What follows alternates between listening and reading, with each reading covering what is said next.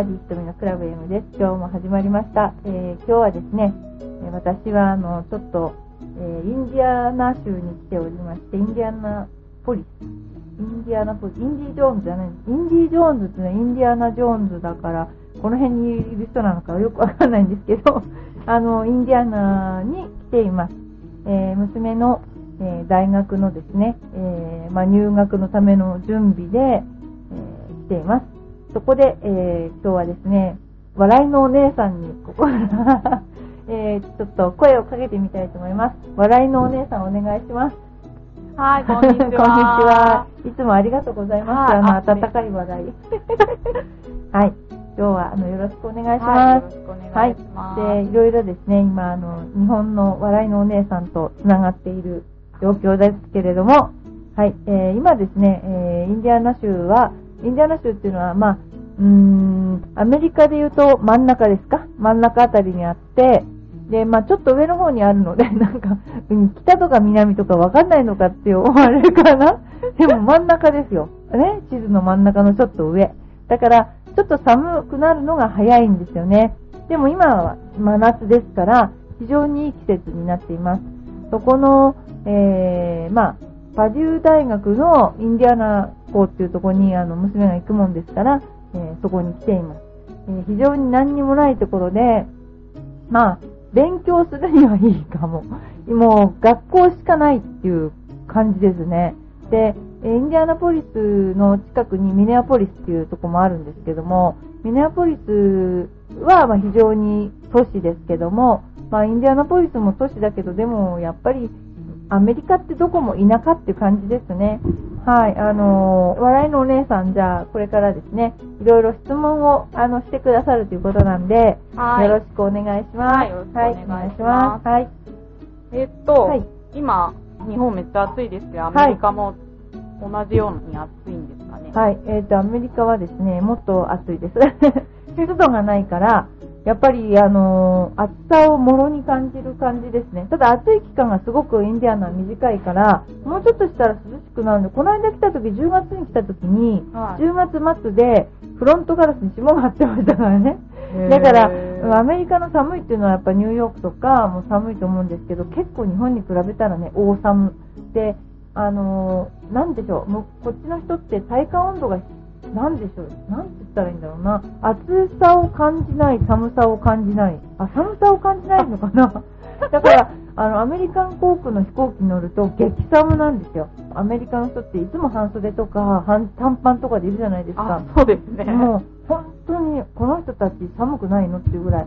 で、なんていうのかな、あの、温度調節の部屋とかあるじゃないですか。はい。で、私がいじったりすると、アメリカの人が言うと、ドンとタッチって書かれちゃうんですよ。いじるなって、その、私は温度上げたくなっちゃうんだけど、うん、でも、なんていうんだろう、ラテン系の人は上げたいんですよ。で、白色の人種の人は、アングロサクソンっていうのかな、そういう人たちは、あれ、すすごく低いのが好きなんですね。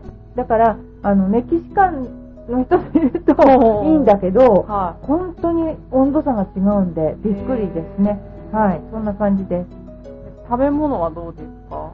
食べ物は美味しいですよ、結構。本当ですか？何でもいいと思う、何でもいいと思うかもしれないけど、でもアメリカって結構、あの、何が一番日本と違うかっていうと、フライドポテト絶対違いますよね。あ、そうなんですか。あのマ、マックとか日本のフライドポテトってすごくまずいじゃないですか。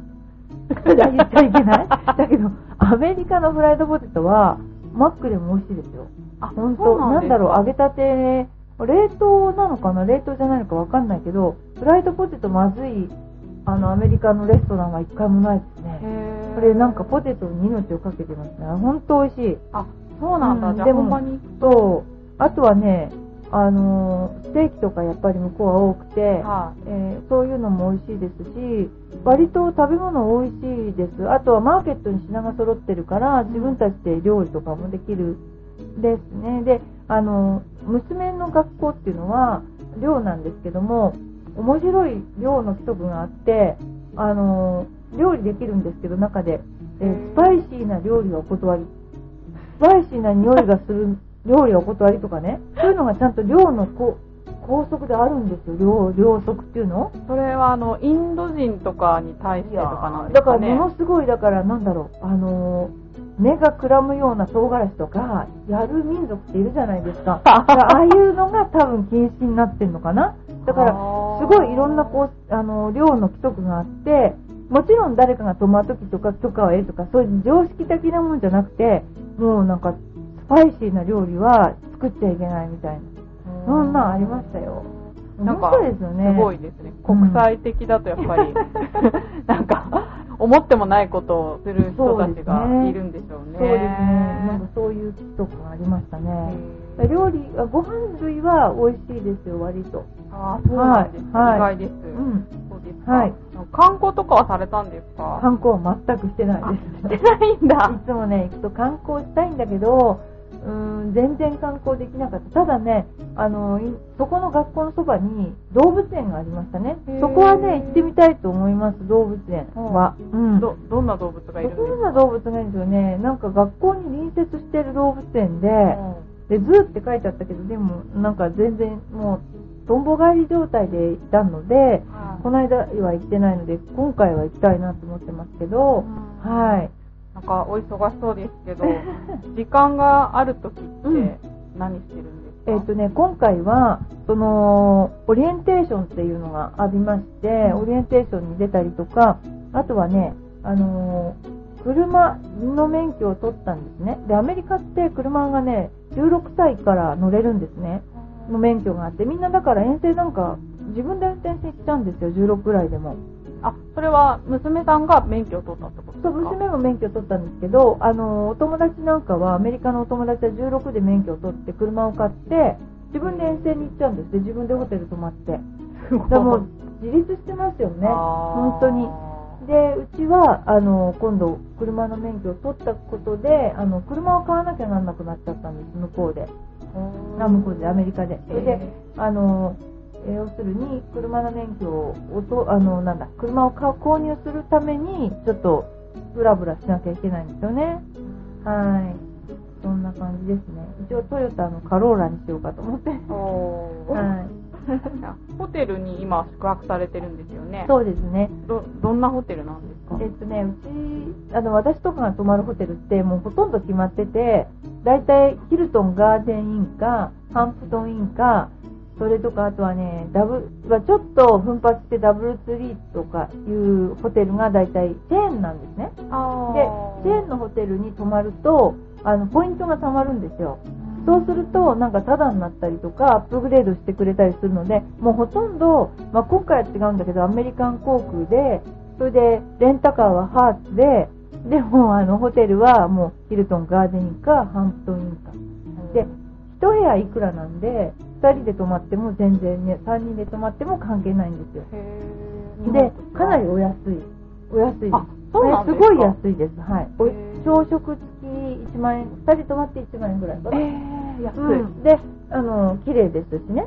はい。あの、もう大体もう、だから、作り、構造とかも似てて、うんなんかもう飽きちゃうんですけどね。でもまあ、あの、買って知ってるので、うんあの、大体そんな感じ。ヒルトンガーデン、ハンプトン、ダブルツリー、そうかな、そんな感じかな。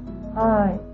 アメリカにお友達とかっていらっしゃるんですか？えっ、とね、いっぱいいます。お ただ、その、インディアナにいるかっていうと、娘の友達は一人いるんですよ。うんフランク・カオ君っていうのが。だけども、他には、あのーまあ、コーチは知ってるんですよね。ゴルフのコーチはいい人なんですけど、あとはね、全然知り合いはインディアナにはいなくて、もう、いるとしたら、あの、私とかサンフランシスコとかカリフォルニアに多いですね。は。はいどんな感じなんですか？アメリカの家庭って。まあ、普通、まあ、日本よりも合理的で、その、例えば食事なんかでも日本みたいに凝った食事なんてあまりめったに、凝った食事ってって、まあ、グリルでお肉を焼いたりとか、うんまあ、あの、パスタとか、日本みたいに本当に凝った料理とか作らないと思うんですね。みんなが集まる時以外ほとんど。だけども、非常に合理的でね、あの、なんでしょう、物もそんなにガチャガチャ置かないし、日本みたいに。すごいすっきりとしていて、あのーまあ、綺麗ですよね。で、お風呂なんかも、まあ、シャワーしかみんな使わない、ほとんど使わないし、うん、あのーすごい、なんていうの、すっきりした感じですよね、アメリカの家って。はい。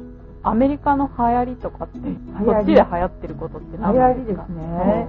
なんなんだろうね。でもやっぱり日本と違うのは、よりインターネットに馴染んでますよね。例えば iPad とか、もうやっぱり、もうおじいちゃんとかおばあちゃん、はい私から見ても、かなりご高齢だなと思う方までパチパチ使ってますよね。そうなんだ。そうで、みんな Facebook 持ってるし、その、例えば、私今51なんだ、年のことはどうでもいいんですけど、あの、やっぱり周りの人でね、うんあの、あんまりそういう、もう極端なんですよね。やってるかやってないか。もうやってなかったらもうアナログって感じで、わかんないっていう感じなんですけど、うん向こうはほとんど50歳ぐらいだと全員ぐらいやってますよね。パソコンは。で、もちろん、あの、インターネットもやってるし、Facebook もやってるし、iPad も持ってるし、みたいな。うんで、子供たちはそれプラス、なんだろう、あの、音楽を聴く何かね、ものとか、あの、携帯ですよね。そう、それからパソコンっていうのはもう三種の神器と言われていて、もう常に持ち歩いてますよね、学生は。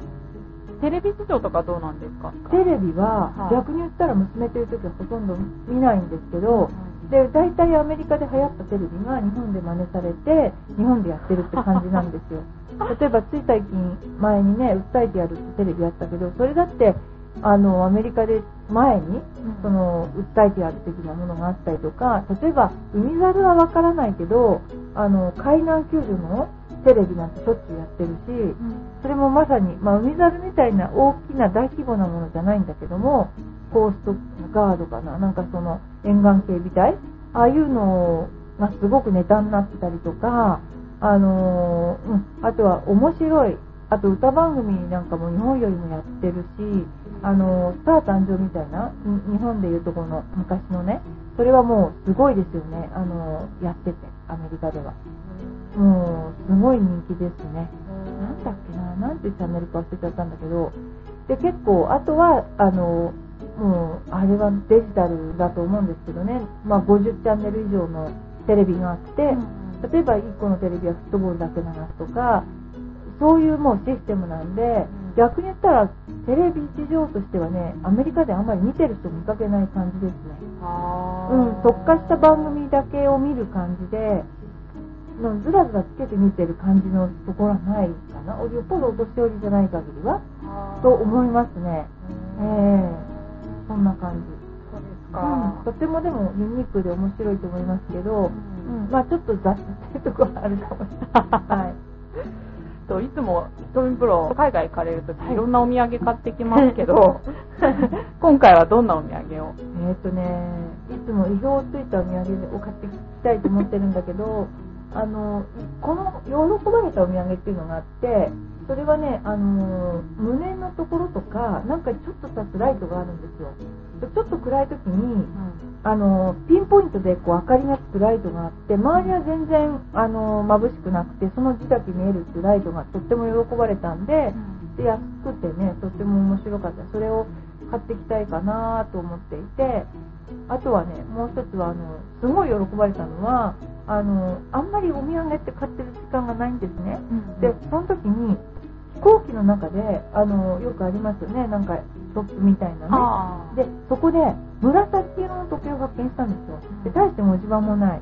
である人があのラッキーカラーがなんだっけ？ラベンダーだって言ったんですよ。で、それを買って帰ったら、すごい喜ばれました。ラベンダー色の時計なんてないじゃないですか、あんまり文字盤も超ラベンダーだったんですよ。でう、んそれはね、すっごい喜ばれました。うん、ですね。いつも日本から持っていくものとかってあるんですか？えっとね、いつも持ってくものはパソコンです。あなるほど パソコン。あとは、あの、ちょっと読破しようと思ってる本とかね。あんまり、うん、よくあの飛行機の中に、あの、この頃はほとんどビデオが装備されてるんだけど、あの、あんまりこう見ないんですよ。で、そういうの、本とかを読破したりとか、そういうのが趣味ですよね。うん。で、面白いのは、アメリカに行くときは、そんなさほど聞き取りにくい英語が、帰りの飛行機になると結構わかるっていう、あの映画を見るとね、それがわかるんですよね。で、あ結構耳ってこうやって良くなっていくのかなって感じで思ったりして、うん、います。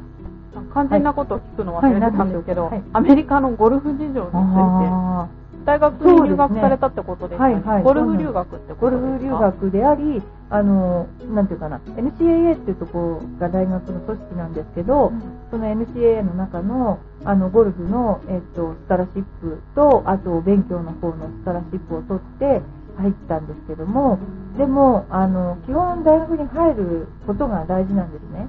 で、でも、で成績一応達しないと、ゴルフの試合には出してもらえないので、その NCAA っていうの基準をクリアしなきゃいけないので、それが一番大変かと思いますね。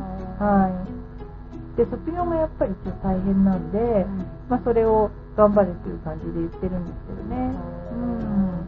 ちなみに石川遼君ってはいアメリカでも有名なんですか、で、有名だと思います。ははい。りょうくんがやってるわけじゃないと思うんだけど、Facebook もやってるし、結構ほとんどその情報を、あの、やった、なんていうかな、流れてくるので、い。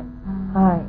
そんなこんなで、あの、アメリカに、あの、来て、まあ、なんていうかな、結構もう親しみやすい国っていうか、1年に何度もね、あの、お邪魔してるので、非常に親しみやすいけど、英語はそんな喋れませんけども、まあでもあの、いろいろ視野が広がってよかったなと思うし、ゴルフのこともね、やっぱり日本は遅れてるし、あの、いろんな情報が入ってきて、すごくいいなと。で、やっぱり一番いいのは、骨がないっていうのがやっぱりいいなと思うんですよね。例えば、アメリカのそのゴルフのコーチに会う場合ありますよね。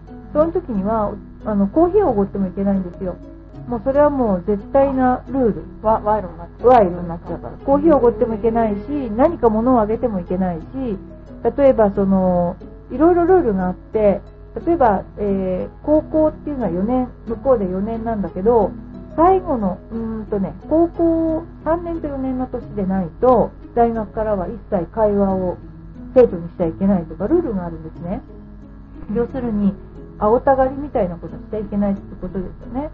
で、そういう、あとは例えば、大学の入試に一切なってしまうと、うん。もう、あの、コーチとか、う一切もうそれには口を出せないっていうこと、合否には口を出せないっていうことが、やっぱりそれがすごいし、その一点の差でも入れないっていう、なんていうのかな、それが、うちの子供も一点足りなくて苦労したんですけど、その一点の頭部の差で入れないとか、その辺がきっぱりしていて、あのなんか、すごく日本だと、うん誰とかと繋がってるからとか、誰とかが骨がとか言うけど、ないところがすごくいいなと。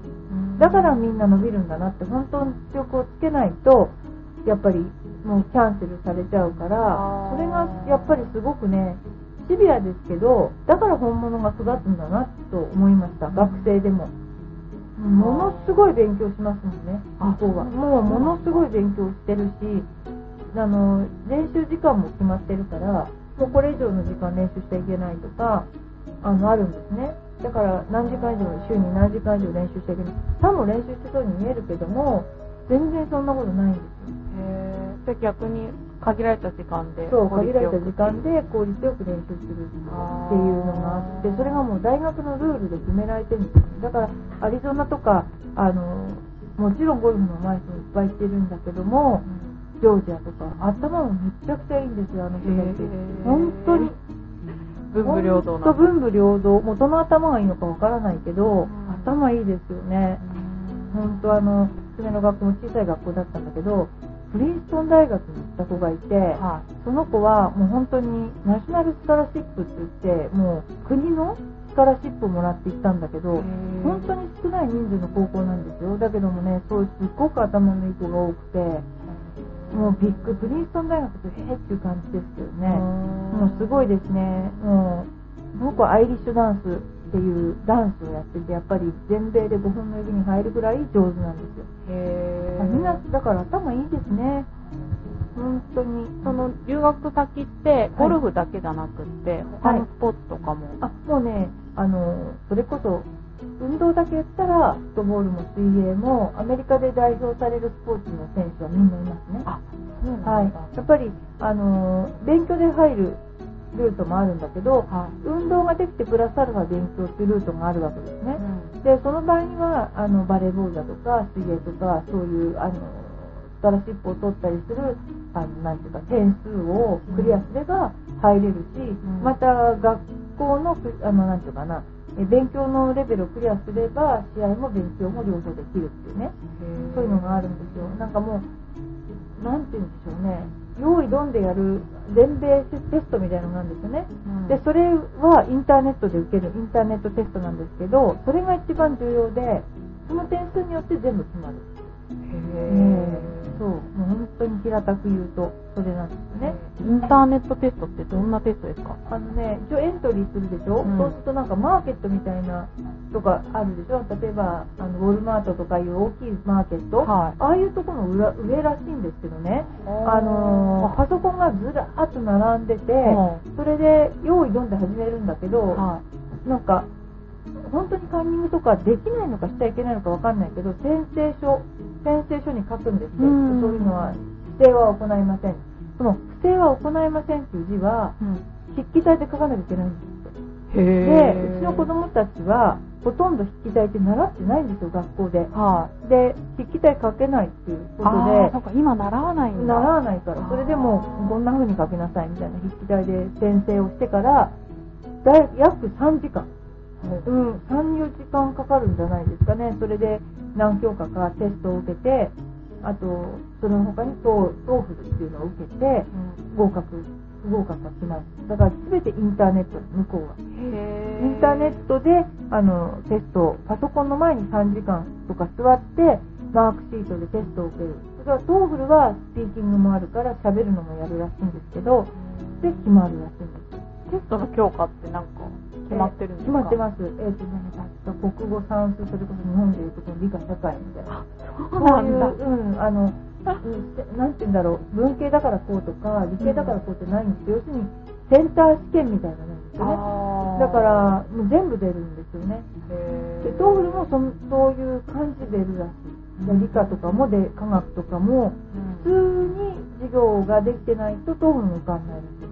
へーうんなんかすごい未来都市のような。いやいやいや、本当だから全部パソコン。うんだから例えば、あの、教科書の復習も全部あのパソコン。だから、あの、このページのこの、なんていうの、ホームワークをやってきなさいとか言って、その、出るらしいんです。だからパソコンを持ってないと高校生でも授業が成り立たない。うんもう学校でも必要とされてるから、あの、そういうふうにね。あとインターネットクラスっていうのも2個受けてて、インターネットクラスっていうのはとても難しくて、取ろうとしたらアメリカ人でも受かんないのになんで取るかみたいなこと言われたんだけどうん。でも一応取ってそれだけ高かったですよ。インターネットクラスで教科書の30万ぐらいかわった。30万ぐらいかかったかな。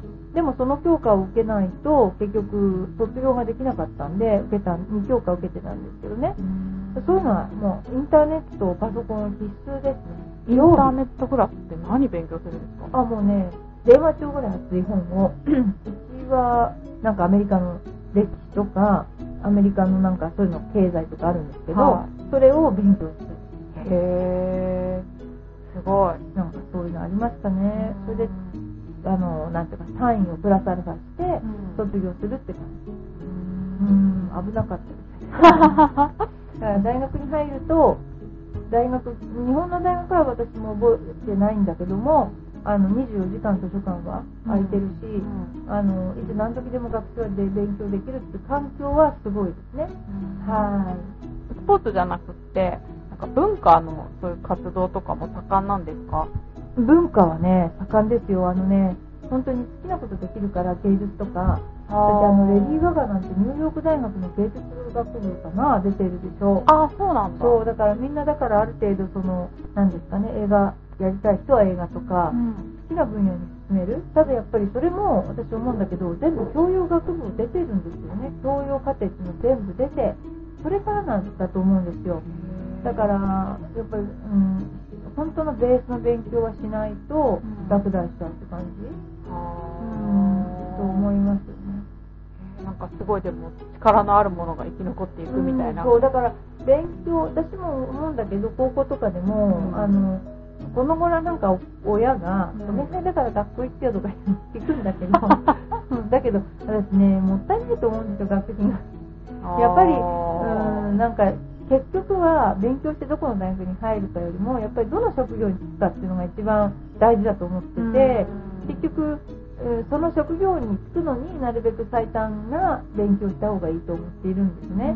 そうすると、あのー行きたくなかったら高校は義務教育じゃないからうん行かなくてもいいと思っているんですよ。だから、そのためにお金を払うんだったら、もう先に働いてもいいしね。うんだから、なんかよく聞いたのは、日本の大学生はよく授業中寝てる。はいはい。うんあ、でこアメリカは違うんですか？寝てられないですよね。例えあば、ー授業の時間に、その、来るのにご飯食べる暇がなかったら、例えばドーナツとか持ってきちゃうんで、授業中食べちゃうんですよ。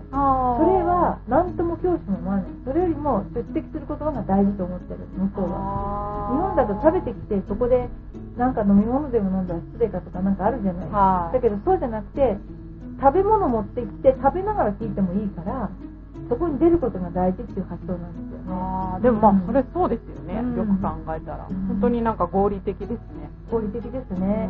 何個も学部受けてる人もいるし、うん。あのね、うちのコーチの先生なんかも医者でプロゴルファーとかね、医者なん医者なんですね、奥さんは外科医で、だから弁護士でしたとか、あずもうありえますよね、本当に、うん、我が道を行くってことができる、うん。できますもんね。うん。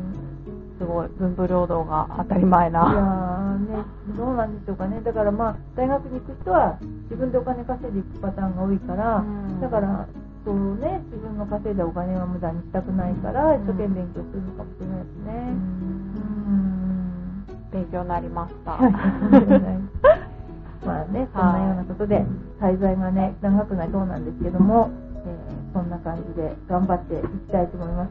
はい。いいでしょうか？トミプロも体に気をつはい。けて、、そうですね、はい。ちょっとオーバーワークですけどもね、はい、頑張りたいと思います。はい。あとはですね、今日はゴルフの話はあまりしなかったんだけど、えー、ゴルフの話一言いいですか？はい。えーとね、変なコース、変わったサービスのゴルフ場っていうのがあったんで、ちょっと調べてみました。えークラブハウスで延々エンドレステーブでサザンカの宿を流してるとか、これありますよね。ほんとこういうところありますね。あとはね、昨日ラウンドしたとこで、ワンオンチャレンジしてたんだが、1メートル以内だと現金2万円プレゼント。初めて見たけどよくあるんかな。ちなみに参加料1260円で、参加賞はボール1スリーブもしくは高高級球2個でした。ありますよね、これ。でも、現金2万円っていうのは聞いたことないですよね。ワンオンチャレンジはありますね、よくね。あのお姉さんがいて、うんなんかワンオンしたら、とりあえずまず参加賞を出して、はで、ワンオン賞は何とか、ボールとか、なんかそういうちょっと面白いね、あの娯楽、娯楽というか、そういうのやってましたね。そういうことありました。あとはね、栃木の山岳ゴルフ場でカブトムシを積極的に販売してるとこ 仕入れコストゼロなので稼ぎ頭だ。ああ子供が喜びそうなただであげてくださいよね、販売しないで。あの、うちのスクールはやっぱり子供たちがカブトムシね、あの、珍しがって、あの、富士ゴルフパークさんでね、いっぱいカブトムシ取ってくださって、あの、いただいたことがありますよね。でも結構それ卵を産んだりして、あの、なんていうかな、すごく、みんな楽しみにね、あの、いっぱい増えるのを楽しみにしてた時がありましたね。それはただでした、ちなみに。はい。で、次。ショートコースでワンオンすると噴水が上がるコースが どうやって調整してるんですかね。誰か見てるんですね。見てて、バーってこうひねるんでしょうね、これね。あーでもかん考えたら面白いですね、これもね。うんうんめでたい感じですめでたい感じですね、なんかね。次。トイレの、これ読んでいいのかな小便器のところに小型テレビが一つついてるところが。そんな長くトイレ行くんですか？あの、よくホテルにね、あの、お風呂場に、あの、テレビがついてるところとかありますよね。そうういうノリですかね。ああ 本当かな何の意味なんでしょうね、これね。どんなバブルな、こう、あの、あれですかね。次に、あ、これは見たことある。バブル期にカップをバケツぐらいに切ってサービスホールというのを聞いたこと、これ聞いたことありますよ。あと、ワンオンチャレンジでグリーンオンしただけで3万円の食事券をもらったことが、バブリーですねバブルだでも、あのね、これは聞いたことあるんだけど、カップをバケツの大きさぐらい切ったら、すごく入りやすそうに思うじゃないですか。はでもあんまりそうでもなかったっていうね、そうなんかそういう、うん、の聞いたことありますよ。はい。次。熊本には、えー、三味線の屋根がティーグラウンドのコースがある。え？え？熊本ですね。はい。あの、三味線って、はいあの、休むところ、はいそこの屋根がティーグラウンえどうやってプレイするんですか？ド。だから屋根、じゃあ、どんなんなんですかね。で、これは、ちゃんと書いてくれてるのは、植木カントリークラブだそうです。本当にあるんだ。本当にあるんだ。ね地下とかなのかなねえ、なんなんでしょうね。すごいでですね、考えましたね。よっぽど場所が狭いのかな。ね、で、そうですね、こんなような、あの変なコースがありました。それでですね、今日もまたちょっとプレゼントをしたいと思います。えー前回のプレゼントなんですけども、クーリングジェットと言いまして、えーパワーコンポクーリングジェット。これは、あのーなんでしょう。下手すると金管。あの、みたいな表面が、なんだろうな、こう、うん、ポンジで、そこを肌に押し付けると、こう、シュワーって冷たいのが出て、それが UV カットの化粧品であり、非常にツルツルして気持ちがいいっていうのがありまして、首とか効くんじゃないかなと思いますね。これは非常にあの優れものなので、あの、聞いてくださっている方、お二人にプレゼントしますので、どうぞ、あの、ご応募ください。クーリングジェットクレの係まで。クレ、クレの係までお願いしたいと思います。あとはね、あの、お知らせなんですけども、教え上手ネットっていうのを始めたんですよ、APAC で。はい。で、教え上手ネットをですね、あの、日本の、えー名物インストラクターを集めさせてもらいました。で、あの、みんなね、すごい個性のあるインストラクターで、あの、ドライバーが曲がる人にはおすすめとかね、あとはアイアンが切れるとか、えーアプローチが絶対寄るとか、そういうのを教えてるんですよね。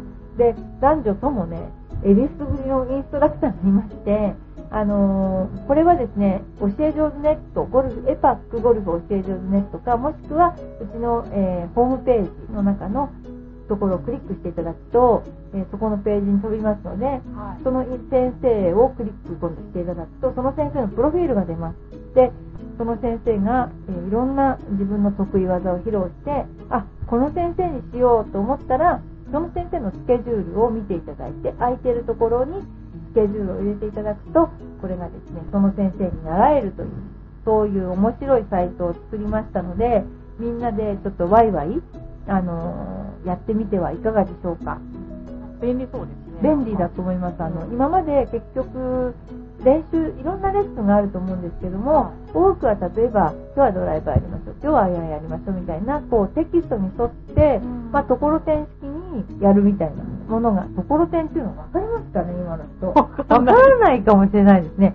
もうなんか、最初からスルッと、スルッと全部やってしまうっていうのがあるんだけど、そうじゃなくて、先生の得意技を、あの、ピンポイントで習えるってことなんですよ。例えばあのパッティングだとしたら、んね、パッティングのショートパットが下手だったら、うんショートパット習うとか、例えば私だったらメンタルトレーニングを教えるとかなんですけど、メンタルトレーニングには甘口、中から辛口っていうのがあって、どれでもお選びになれると。で、あのー辛口は、あの、かなりしょげる可能性も大なので、中辛とかそういうぐらいにしといた方がいいかもしれませんね。はい。そういう風な感じで、あの、えー教え上手ネットでは、すごくね、あの、いろんな先生を集めておりますので、ぜひ一度、中を見るだけでも面白いです。本当にこんな人いるんだなっていう、あのがありますので、ぜひね、中をご覧になってください。で、皆さんで、えーぜひですね、あの、このインストラクター肩持っちゃおうよっていうインストラクターがいたら、あの、言っていただくと、来年は、あの、賞金をかけてね、インストラクター大会みたいな、あの一番、よくツアーオブザイヤーっていうのがあると思いますけど、レッスンオブザイヤーっていうのを作ってですね、あの、やっていきたいと思いますので、えー皆さん、交互期待という感じでよろしくお願いします。はい。で、ね、えーバーディー瞳のクラブ M ですけれども、今日は主に、えアメリカのゴルフ事情というのか、まあ、アメリカのゴルフする人ですね、そういう事情を話しましたけど、やっぱり一番違うのは、気楽さかな？どっちが気楽なんですうか？ーんと、全然アメリカ。そうなんですかアメリカは結局、道路の隣にもコースがあったりとか、その、打っちゃいけないところに家があったりとか、で、例えばそこのところに間違って打ってガラスが割れても、まあ、にそこまで日本みたいにこう、保証問題にならないじゃないですかね。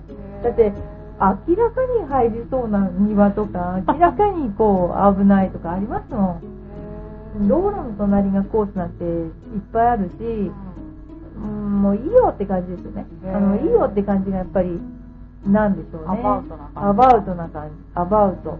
なるほど。うん。あの、血液型の話をするのはあれですけども、ネイティブなインディアンの方は、大型なんです、ほとんど。あとね、あの、マチュピチとかあの辺のマヤ文明のあたりの本当の少数民族っていうのは大型なんですよ。血液分布っていうのを調べたんですね。で、私も大型なんですよ。そうですよね、うん、もうね、あのー大型なんですよね。で、あ血液の話するのは日本人だけだってね、アメリカの人によくやれたんだけど、でもね、やっぱりね、大型が多いとね、なんていうのかな、まあ、いっかっていう感じ。こうまあ、いっかっていうのがね、やっぱり、あれですよね、救われますよね。そうですねうん気が楽になりますねそうそう。でもまあ、あんまりまあ、いっかまあ、いっかっていうのよくないけど、でもね、その、こだわらなさが好き、私は。うん。だから、あのー結構ね、いろいろちっちゃい子とかも入ってたりしても何も言わないし、うん、あのー伸び伸びとのびのびとね、してますし、で、あの、レストランとか入ると、めちゃくちゃうるさいですよね、向こうの人って。ああ、声でかいですよね。何こんな会話してんのみたいな。日本人だったら静かいとかってじゃないですか。はい向こうだと会話がすごいですよね、弾んじゃって。いやー、もうほんと、まあ、それだけパワーがあるんでしょうね。そうですうんね。私ももうちょっとパワーをつけて帰ってきたいと 思いますので。はい、よろしくお願いします。はい。今日は笑いのお姉さんが、えー日本から私を応援してくれてました。昔じゃありえないですよね、こういうことはね。ね。はい、こんなパソコン1台あればできる。ねえ、すごいですよね。本当今はすごいですね、スカイプも立つだしね。はい。はい、なので、えーこれからもですね、バーディー瞳はいろんな国に行ってですね、あのその国の事情を、あの、いろいろ仕入れてですね、あの、荒らしていきたい。もう来るなっていう感じになるかもしれないですけども、えーまた皆さんに帰りましたらいろいろお話をしたいと思います。はい。では今日もどうもありがとうございました。ありがとうございました。